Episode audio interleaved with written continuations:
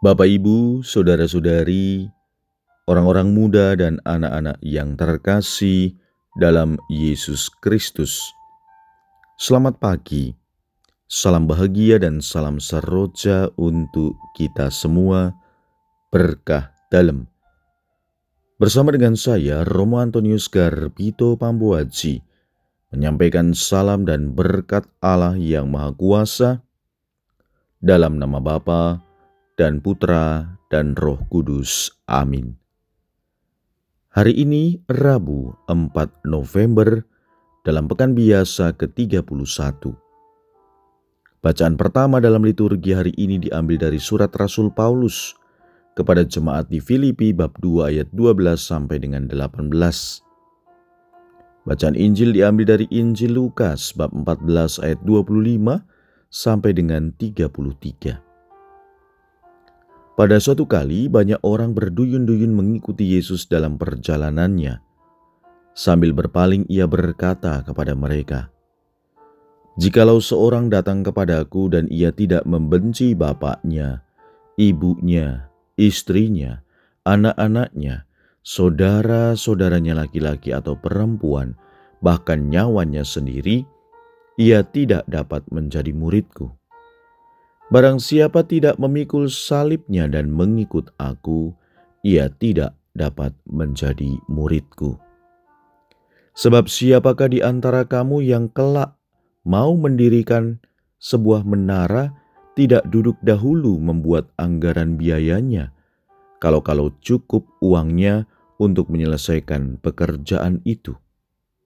Supaya jikalau ia sudah meletakkan dasarnya, dan tidak dapat menyelesaikannya, jangan-jangan semua orang yang melihatnya mengejek dia sambil berkata, "Orang itu mulai mendirikan, tetapi ia tidak dapat menyelesaikannya." Atau raja manakah yang kalau mau pergi berperang melawan raja lain, tidak duduk dahulu untuk mempertimbangkan apakah dengan sepuluh ribu orang ia sanggup menghadapi lawan yang mendatanginya dengan dua puluh ribu orang. Jikalau tidak, ia akan mengirim utusan selama musuh itu masih jauh untuk menanyakan syarat-syarat perdamaian. Demikian pula lah tiap-tiap orang di antara kamu yang tidak melepaskan dirinya dari segala miliknya tidak dapat menjadi muridku. Demikianlah Sabda Tuhan, terpujilah Kristus. Saudara-saudari yang terkasih dalam Yesus Kristus, ada banyak alasan mengapa orang mau menjadi pengikut Yesus. Ada yang mungkin karena alasan keluarga, ada yang mungkin karena alasan pekerjaan, ada yang mungkin karena alasan jodoh, dan ada banyak kemungkinan lainnya. Kita bisa bertanya pada diri sendiri, mengapa sampai hari ini saya masih menjadi pengikut Yesus. Pada kenyataannya, menjadi murid Yesus sering kali tidak mudah dan tentu juga banyak tantangannya. Sabda Tuhan dalam Injil hari ini jelas berbicara tentang bagaimana sejatinya menjadi pengikut Yesus. Dengan tegas, Yesus mengatakan, "Demikian pula lah tiap-tiap orang di antara kamu yang tidak melepaskan dirinya dari segala miliknya tidak dapat menjadi muridku." Sebelumnya, Yesus mengatakan, "Jika seorang datang kepadaku dan tidak membenci bapaknya, ibunya, istrinya, anak-anaknya, saudara-saudaranya laki-laki atau perempuan, bahkan nyawanya sendiri tidak dapat menjadi muridku. Bisa jadi secara spontan kita memberi reaksi. Nampak sadis sekali menjadi pengikut Kristus. Apakah memang harus begitu? Tentu kita bisa membacanya dengan kata-kata barang siapa tidak mencintai aku, lebih dari segala sesuatu ia tidak layak bagiku.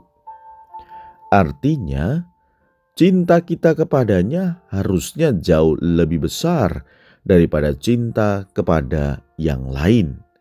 Dan memang itu yang menjadi perintahnya. Bahkan cinta kita kepada orang-orang yang terdekat pun tidak melebihi cinta kita kepadanya. Itulah syarat menjadi murid Kristus. Kita bisa mengartikan juga bahwa membenci orang terdekat berarti kita berani untuk keluar dari diri sendiri. Mencintai orang terdekat sudah menjadi sangat lumrah. Yesus mengajak kita untuk melampaui batas itu, yakni keluar dari kenyamanan itu dan menggantungkan diri hanya kepada Dia. Mencintai keluarga adalah sebuah kewajiban Kristiani. Mengabaikan keluarga adalah dosa besar.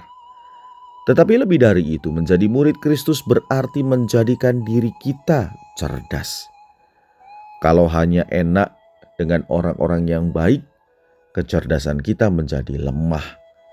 Tidak ada daya juang, tidak ada pengorbanan, atau tidak ada tantangan. Bisa jadi banyak orang yang tidak tahan menjadi orang-orang Kristiani karena tidak mampu mempertahankan kecerdasannya. Orang lebih nyaman dengan arus zaman di sekitarnya. Semoga kecerdasan kita menjadi murid Kristus tidak kalah oleh karena keluarga, pekerjaan, apalagi status.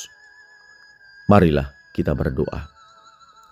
Ya Tuhan Yesus, semoga bukan hanya dengan tegas menjawab "ya" untuk menjadi pengikutmu, namun juga dengan cerdas kami tetap menjadi pengikutmu, yaitu dengan total. Berkat Allah yang Maha Kuasa, dalam nama Bapa dan Putra dan Roh Kudus. Amin.